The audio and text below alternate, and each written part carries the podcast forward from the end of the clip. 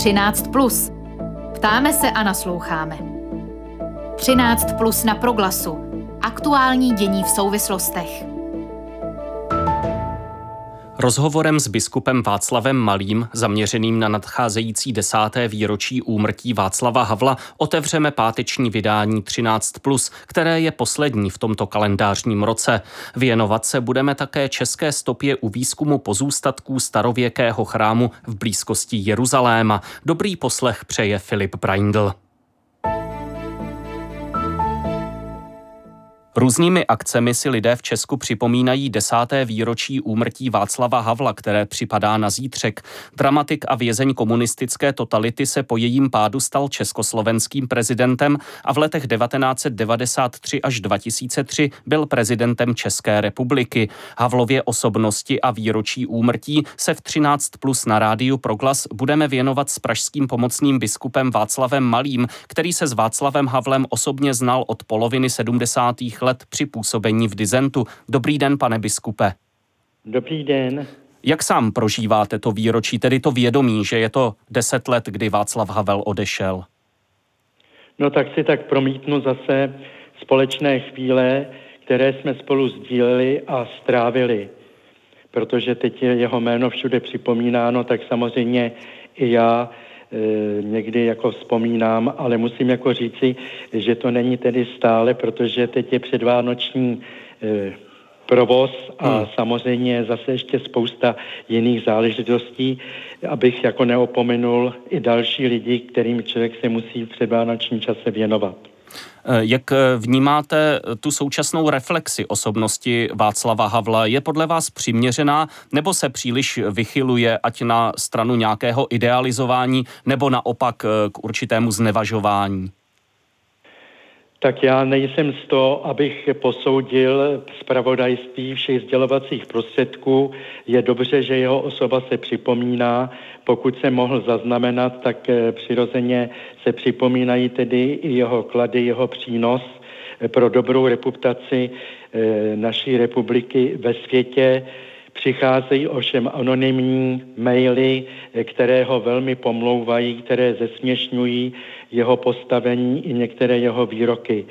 Bohužel to tedy patří k době, protože ti, kteří nemají odvahu věcně veřejně kritizovat, tak samozřejmě se uchulí do anonymity, eh, takže lze očekávat, že tyto reakce se budou ještě množit a mají tak jako znejistit lidi v dnešní rozhádané společnosti. Hmm. Ale rozumní lidé, uvažující lidé, Znovu si mohou uvědomit tedy, kdo Václav Havel byl, je už k tomu dost tedy materiálu a zároveň i dost tedy komentářů, aby si tak uvědomili, jaká to byla osobnost a co vykonal tedy eh, pro naši republiku.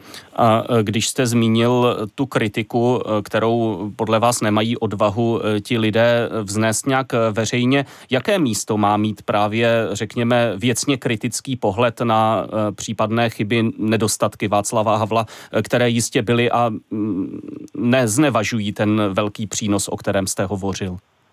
Tak samozřejmě, že udělal i některé politické chyby, že nevždy se obklopil lidmi, e, kteří tedy by si zasloužili to postavení, které měli, ale ta pozitiva podle mého názoru e, ta převažují. Ano, je dobré to analyzovat, člověku si zdaleka nepamatuje během jeho dlouhého období, kdy byl v čele státu, všechny jeho kroky, to já nejsem proti kritice, jsem proti idealizování. Nakonec ani on sám sebe neidealizoval, byl to člověk upřímný, který na sebe řekl i věci, které by třeba jiný státník neřekl. Ale musí to mít určitou úroveň a slušnost. Hmm.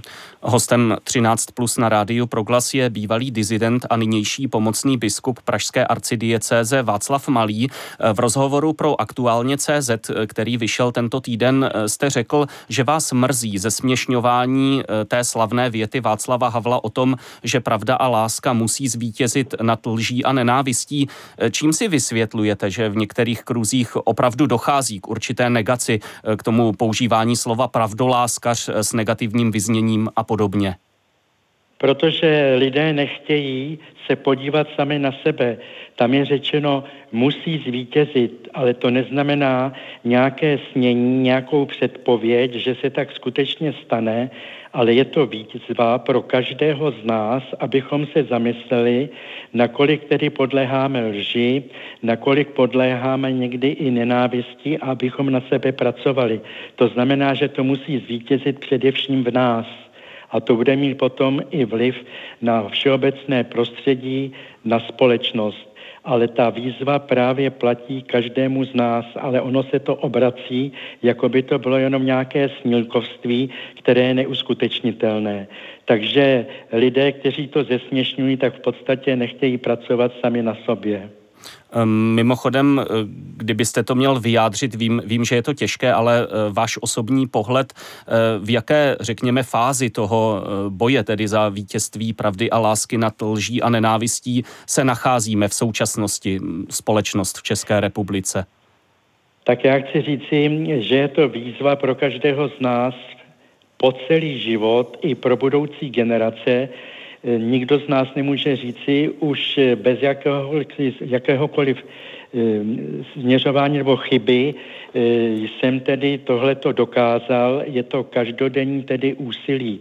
A samozřejmě v současné době je společnost dost rozdělená, lidé přestávají někdy spolu komunikovat dokonce i v rodinách a myslím, že je třeba tuto situaci právě znovu vnímat jako výzvu, že záleží na každém z nás, jak se budeme chovat, jak budeme rozvíjet své osobní vztahy, jak budeme ochotní vnímat toho druhého, přijímat jeho jinakost, zároveň být ochotní pomoci. To jsou prostě záležitosti eh, každodenního života. Nejde o nějaké veliké činy, o hrdinské činy, ale právě o tu každodenní snahu, aby ti druzí se s námi cítili dobře, aby cítili, že vnímáme jejich potřeby, jejich starosti i jejich radosti. Takhle civilně bych to vyjádřil. A je to i křesťanský program vlastně snažit se o to, aby pravda a láska zvítězily nad lží a nenávistí? Tam tu analogii asi lze vidět velmi silnou. Samozřejmě to je naprosto v duchu Evangelia. Ani se tam mluví o pánu Ježíši, nebo ani se cituje pán Ježíš, ani se mluví o Bohu nebo o křesťanství, to je naprosto v souladu s Evangeliem. Takže to je výzva také tedy pro nás křesťany, abychom to nechápali jenom jako nějaké občanské heslo, které Evangelium doplňuje, ale je to součást Evangelia. Uh tak jak jste zmínil to rozdělení eh, společnosti, i v té souvislosti lze teď eh, zaznamenat názor, eh, že ty různé krize ukazují, jak Václav Havel současné společnosti chybí. Je také možné se setkat s úvahami, co by Václav Havel řekl k tomu či onomu. Má to podle vás smysl uvažovat takto? Tak já jsem velmi opatrný. Samozřejmě jistě, že bych k tomu něco řekl. Především myslím, že by stále kladl důraz na osobní zodpovědnost, občanskou zodpovědnost, abychom nepřehlušovali své svědomí, abychom byli také lecos pro svobodu obětovat a tu svobodu v sobě rozvíjeli. To jsou takové hlavní impulzy, které Václav Havel stále tedy opakoval a myslím, že jsou aktuální i dnes. Eh, co byste řekl lidem, kteří si s Václavem Havlem více než tu nabitou svobodu a eh, tyto pozitivní věci eh, spojují třeba ztráty dosavadních jistot, lidi, na které dopadla ta společenská transformace negativně a i když to třeba nejsou žádní nostalgici po té totalitní době, tak řeknou, že zkrátka nemají důvod na Václava Havla vzpomínat nějak v dobrém. Co byste jim řekl? Prosím vás, to je naivita. Václav Havel nebyl zodpovědný za ekonomiku státu. Za tu hmm. ekonomiku státu byla zodpovědná vláda v čele s tehdejším premiérem Václavem Klausem, který samozřejmě sliboval, že velmi brzy dosáhneme úrovně i západoevropských zemí. To se nestalo, potom přišly různé vlády. Samozřejmě já chápu, ekonomickou obtíž části naší společnosti nepoměřují životní úroveň jenom podle Prahy nebo podle velkých měst, ale na druhé straně je třeba tedy rozlišovat, kdo je konkrétně zodpovědný za které kroky, kdo nebyl potrestán, že třeba udělal špatná ekonomická rozhodnutí, nebo se o tom příliš tak jako nemluví. Takhle je třeba uvažovat, ale ty naděje, které byly vkládány do Václava Havla, často i neprávem, tak se samozřejmě obrátili v tuneli Bost, že on se stal symbolem, který je zodpovědný za všechno. Hmm. A to není pravda. Ano, tak... Takže bych tady hmm. apeloval na lidskou úvahu a lidský rozum. Tak jsem právě myslel tu otázku. Děkuji, děkuji za odpověď. Eh, ještě poslední věc. Dnes by Václavu Havlovi, nebo v současnosti by Václavu Havlovi bylo 85 let, eh, což je věk, jehož dnes dosáhl papež František. A nebo řečeno naopak, Václav Havel skonal v době, kdy bylo současnému papeži 75 let, což je, když to zjednoduším, důchodový věk katolických biskupů. Co byste popřál papeži Františkovi do další služby v takto vysokém věku? Tak eh, aby vytrval ve své službě, protože rozdává radost a je takový autentickým, neokázalým svědkem Ježíšova evangelia. Eh, takže mu přeji, aby pán mu dával sílu, aby nadále tedy rozdával tuto radost a sám z toho měl radost a potěšení, že může takto být ve službě pána. Děkuji za tato slova i za předchozí odpovědi. Hostem 13 plus na rádiu Proglas byl pomocný biskup Pražské arcidiecéze Václav Malý. Eh, vám přeji klidný závěr adventu, požehnané dny naslyšenou. Naslyšenou vám také tedy požehnané Vánoce plné světla i celému tedy kolektivu Rádia Proglas. Děkujeme. 13 plus. Ptáme se a nasloucháme. V lokalitě Tel Moca v blízkosti Jeruzaléma došlo i za přispění českých vědců k odkrytí pozůstatků starověkého chrámu, který svým popisem odpovídá podobě Šalomounova chrámu, stojí ale na jiném místě. Šalomounův nebo také první chrám zničili babyloniané při dobití Jeruzaléma a odvlečení židovského národa do zajetí v 6. století před Kristem. O výzkumu v lokalitě Tel Moca, který probíhá od roku 2019, budu v 13 plus na rádiu Proglas hovořit s Filipem Čapkem, biblistou a archeologem, který se věnuje dějinám souvisejícím s Biblí, působí na Evangelické teologické fakultě Univerzity Karlovy a na výzkumu ve svaté zemi se podílí. Dobrý den, pane docente. Dobrý den, přeji. I laik si asi zhruba dovede představit práci archeologů v nalezišti. Jak si představit roli biblistů přímo na místě vykopávek? Já myslím, že je to práce jako každá jiná a tím, že my vlastně stojíme v tom našem zaměstnání na dvou nohou, jednak jsme jak archeologové, tak biblisti, tak eh, vlastně se účastníme toho běžného terénního výzkumu a pokud se nabízí nějaká interpretace i na pozadí biblických textů, které by s tím místem souvisely, tak pak se tam uplatňuje i ta druhá kompetence. Hmm. Takže takhle asi na, zá, na zahájení. Rozumím. E- Bible, konkrétně první kniha Královská, eh, popisuje okolnosti vzniku Šalomounova chrámu a ten chrám eh, samotný eh, zmiňuje to jako vybudování ústředního místa oběti centrální svatyně židovského národa. Co vůči tomu starozákonnímu popisu naznačují ty objevy v Telmoce? Tak je to přesně tak, jak to popisujete. Je ten impozantní příběh z nich královských o Šalmonově chrámu a jeho vybudování a zasvěcení je jedním ze stěženích příběhů Starého zákona. Ten chrám, který my spolu odkrýváme, i když jsme nestáli na eh, počátku eh, jeho nalezení, to je potřeba i trošku poupravit, protože ten byl nalezen eh, dříve izraelskými archeology, tak ten je stejného typu, a nachází se trošku západněji od eh, vlastně starého města v Jeruzalémě, nějakých 6-7 kilometrů, takže je to jiný chrám, ale hmm. doložený díky archeologickému výzkumu. A eh, o čem to vypovídá, eh, pokud vezmeme, že ta první kniha Královská vlastně říká, že tím Šalomounovým chrámem ta, ten židovský kult dostal své centrální místo. Vylučuje se to nějak, ta existence dalšího chrámu nedaleko odtud, nebo co vlastně říká? To je velice dobrá otázka a já si myslím, že co archeolog nebo historik starověkých dějin předního východu, ale i biblisa nebo teolog by vám na to odpověděl asi trošku jinak. Jsou tam velké debaty, ale myslím si, že ty zprávy nebo to, co bylo nalezeno kousek od Jeruzaléma a to, co nebylo nalezeno v Jeruzalémě, ale je to popisováno jako Šalmounův chrám, že se to nevylučuje, že to je spíš takový doklad o vlastně literární tvorbě, pozdější o sepisování vlastních dějin směrem proti proudu času, až do samotných, řekl bych, zlatých časů sjednocené monarchie krále Šalamouna Davida a tak dále. A o kus dál se nacházejí ty reálné dějiny odkrývané s pomocí archeologického výzkumu. Takže jsou takové paralelní skutečnosti, hmm. které je potřeba interpretovat. Eh, tam se taky mimo jiné nabízí interpretace, eh, že možná ta realita byla daleko pestřejší, než eh, jak starý zákon popisuje vlastně takovou určitou autonomii toho židovského národa, nebo jak to vyjádřit v té náboženské oblasti.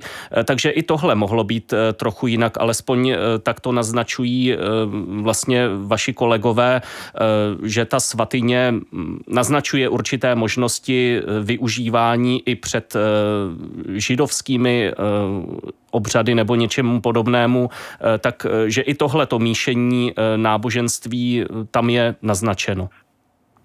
No, to máte určitě pravdu a je to vlastně takový záhadný otazník na počátku, protože ta svatyně nebo ten chrám mohl skutečně být užíván k službě jiným božstvům, ale co se týče starého zákona, tak já bych řekl, že to není nic překvapivého, že sice Šalamunův chrám je na základě té takzvané biblické chronologie umístěn eh, časově do 10. století před Kristem, ale eh, když čteme dál ty královské knihy, včetně poměrně brzy po eh, vzniku Šalmonova chrámu, tak se rozvídáme v první královské 11, že i král Šalmoun odpadl a že ho jeho ženy, kterých měl velice mnoho, odvedli k jiným bohům a tak to pokračuje v dalších a dalších stoletích, že vlastně ten klíčový moment, že by uh, to náboženství bylo striktně monoteistické, tak je spíš takovým ideálem, protože hmm. když čteme biblické texty, tak tam stále znovu a znovu slyšíme, že Izrael odpadl, sloužil jiným bohům a proto přicházeli proroci, aby Izrael napravili. Je to takový uh, věčný koloběh a vlastně to ukazuje, jak jste zmínil na začátku, na velice rozmanitý náboženský život starověkého Izraele. Eh, zeptám se ještě a dopředu se omlouvám, pokud vám ta otázka vyzní trošku senzacechtivě, není tak myšlena. Eh, pokud jde o možnost, že by se v případě tel moci jednalo o samotný Šalomounův chrám, že by tedy ve skutečnosti stál jinde než eh, na chrámové hoře v Jeruzalémě, to je příliš divoká hypotéza, to vylučujete? Já si myslím, že to divoká hypotéza není, že klás si otázka hypotézy patří k vědeckému poznání a je potřeba je ověřovat, ale eh, fakticky, co víme z eh, místopisných záznamů a jakým způsobem eh, byl důležitý starověký Jeruzalém, respektive město Davidovo, tak si myslím, že se o totožné lokality rozhodně nejedná. A pokud bychom se soustředili na to, co čemu bylo inspirací, tak já sám mám za to, že to může být také tak, pokud se skutečně prokáže to, že ten chrám v tom moce byl eh, starý a pocházel z 10. století, tak třeba to mohlo být úplně naopak otočené a že ten chrám se třeba mohl stát inspirací pro to, jak popsat později v biblických knihách Šalamonův chrám ale mm-hmm. zase říkám, je to jedna z hypotéz. Ano. Hostem 13 plus je Filip Čapek z Evangelické teologické fakulty Univerzity Karlovy. E, na zmíněném výzkumu se podílejí také univerzity v Tel Avivu a německém Osnabriku. E, zeptám se, zda jste zaznamenali nějaké větší ohlasy toho vašeho působení v nalezišti e, přímo tedy v Izraeli? Se tam myslíte jako me, mezi místními obyvateli? Nebo ano, ano, přesně tak. Nebo... Mediálně i mezi místními obyvateli mě třeba napadla i nějaká možnost nějakého kritického, nesouhlasného pohledu na ten výzkum nebo něco takového. Zda tam k tomu došlo, či nikoli? Ano, ano, tak e, mediálně je to samozřejmě velice zajímavé téma, e, zejména když se tam vytvoří ta linka směrem k Jeruzalému a k Šalvonu chrámu, takže to prochází různě světovými médii, to, to je pravda. Eh, co se týče zájmu místního obyvatelstva, tak eh, tam dochází řada lidí na exkurze eh, se poučit, jak to bylo, vysvětluje se jim, jaký ten chrám měl, jakou tu, ten chrám měl dispozici a podobně, takže zájem o to je. A co se týká potom jistých kontroverzí, tak samozřejmě v určité části židovské populace nebo izraelské vlastně ta představa, že by někde jinde měl být stejný chrám ze stejné doby, tak úplně eh, ne, nezní eh, dobře. Tak je, je to pravda, že je to takový překvapivý moment. Eh, ve smyslu, že ehm, vlastně tím spochybňujete to, co stojí ve starém zákoně, takhle, takhle je myšlena ta kritika? Tak je to spíš něco překvapivého, protože my ve starém zákoně o Telmoce, a zejména chrámu v Telmoce, nemáme jedinou zmínku, takže je to, je to spíš takové překvapení, ale zároveň se tam klade ten otazník nad eh, těmi tématy, co jste zmínil, že centralita Jeruzaléma, jediný Bůh, spodin, hmm. v jediném chrámu v Jeruzalémě a teď najednou se objeví něco nového, tak ale tím, že jsme na počátku, tak eh, vlastně jsou to věci, které musíme nějakým způsobem vysvětlit, interpretovat a ty názory na to jsou skutečně různé. Eh, teď jste řekl, že jste na počátku, výzkum bude eh, pokračovat. Eh, v jakém poměru tam půjde o ty práce v terénu a potom tedy o nějakou další činnost, o, o tu interpretační? Nakolik tedy ještě bude vyžadována ta vaše práce v terénu, případně nakolik očekáváte, že ještě posune to vaše poznání o té lokalitě v Telmoce? No, tak aby to poznání posunula, eh, tak to, to bychom samozřejmě rádi a plánujeme dvě eh, sezóny ještě v roce 2022 a 2023. A k té otázce terén versus interpretace, tak já si myslím, že to probíhá vlastně souběžně a na přeskáčku, že zároveň jsme v terénu, zároveň probíhá nějaké přednáškové cykly, zároveň k tomu publikujeme, zároveň je, je to hmm. mediálně nějakým způsobem představováno jako teď právě ano. díky i rádiu Proglas, takže to, to jsou takový souběžný procesy. E, ještě, ještě budou ano. trvat nějaký rok. Rozumím. E, ještě poslední otázka. Je ve vašem oboru, tedy archeologii zaměřené na biblické lokality a dějiny, nějaká zvláště ceněná výzva, když to hodně zjednoduším, typu třeba objevení Troje? Hm, není to třeba právě ten Šalomounův chrám? Mm, já se přiznám sám za sebe, že žádnou výzvu tohohle druhu hm, moc eh, nevidím, nebo hmm. vlastně to není jak motivace, ale spíš eh, ten náš každodenní úděl je práce v terénu, kdy odkrýváme ten svět, na kterém se Eh, spolu utvářeli biblické texty a vidíme ho v detailu z pohledu běžného starověkého člověka, jak žil, v jakém prostředí. A takže uh, žádný takovýhle velký témata, alespoň já před sebou nemám, spíš prostě objevování nových horizontů, nových perspektiv, zpřesňování našich poznatků. O mezinárodním vědeckém výzkumu v blízkosti Jeruzaléma jsem v 13 plus na rádiu Proglas hovořil s Filipem Čapkem, biblistou a archeologem, který se věnuje dějinám souvisejícím s Biblí a působí na Evangelické teologické fakultě Univerzity Karlovy. Děkuji za vaše odpovědi. Naslyšenou. Děkuji taky moc a přeji pěkný advent. I vám naslyšenou.